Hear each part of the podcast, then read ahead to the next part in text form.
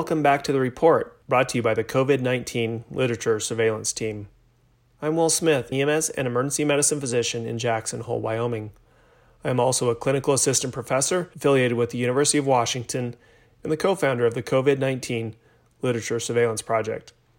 We are keeping up to date with the latest research on SARS CoV 2 and the disease it causes, COVID 19. We bring you real time data from the research to help guide best practices as the pandemic continues to unfold.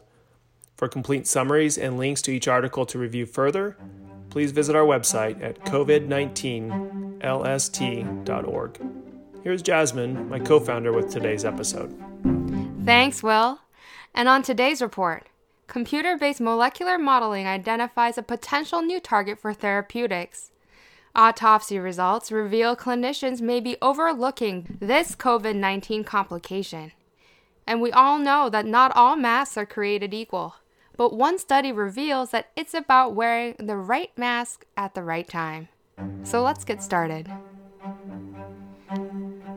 Climate There is a need for long term investment into health infrastructure where healthcare is decentralized with overlapping responsibilities between local and regional systems based on a comparison of COVID 19 outcomes in Germany and the United Kingdom. Growing concern over the physical, mental, and emotional challenges faced by healthcare workers and their families have led to recommendations to ease the burden through global implementation of support measures, such as childcare and psychological support. Epidemiology during the Coronavirus Pandemic Epidemiology Consortium, scientists and data experts developed a symptom tracker app to monitor for the presence of symptoms in the population. It is now in use by over 2.5 million people. Find a link to it in our show notes and you can try it out for yourself. Autopsies of 12 COVID 19 patients revealed deep vein thrombosis in seven, none of whom were suspected to have a venous thromboembolism before their autopsy which highlights an important pathophysiological aspect of COVID 19 coagulopathy. Transmission and prevention.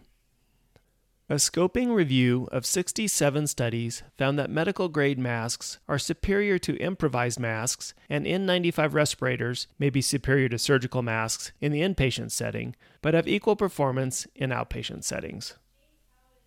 Public health experts propose a one house, one person plan, where only one person from a household is tested and infectious status is extrapolated to the whole household for use in making isolation recommendations in resource limited places. Based on literature that suggests SARS CoV 2 spreads more readily in cold, dry climates, researchers propose a mechanism of inactivation of the mucosal barrier in dry conditions and suggest air humidification as a preventive measure. Management.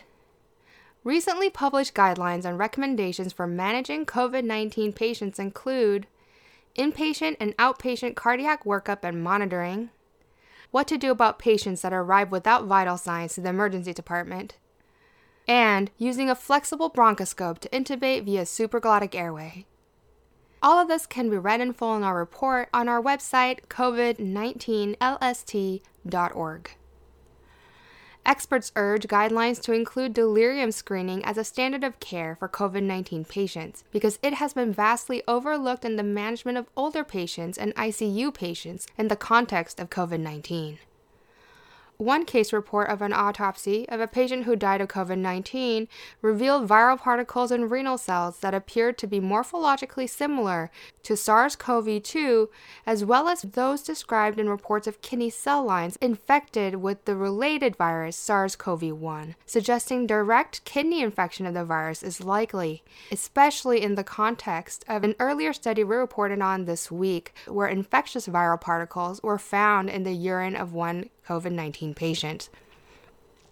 And to help you adjust your practice during this pandemic, we present guidelines from today's report that discuss the management of patients with immune thrombocytopenia, men's health conditions, and fetal diagnosis and therapeutics.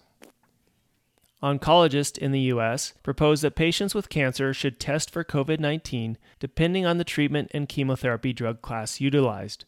They recommend that patients on treatment regimens with higher immunosuppression risk get tested first. R&D. Diagnosis and treatments.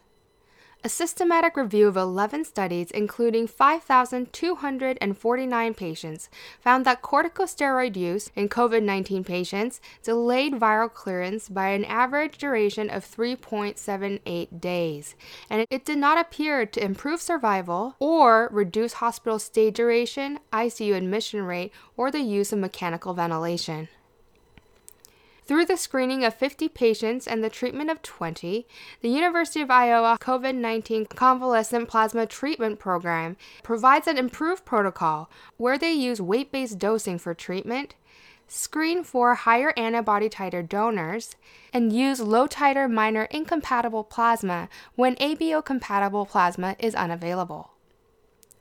The protease component Mpro from SARS CoV 2 has been identified as a potential therapeutic target, and out of almost 1.5 million computerized screenings based on a structure revealed by X ray crystallography, researchers propose 64 drugs that exhibit therapeutic potential.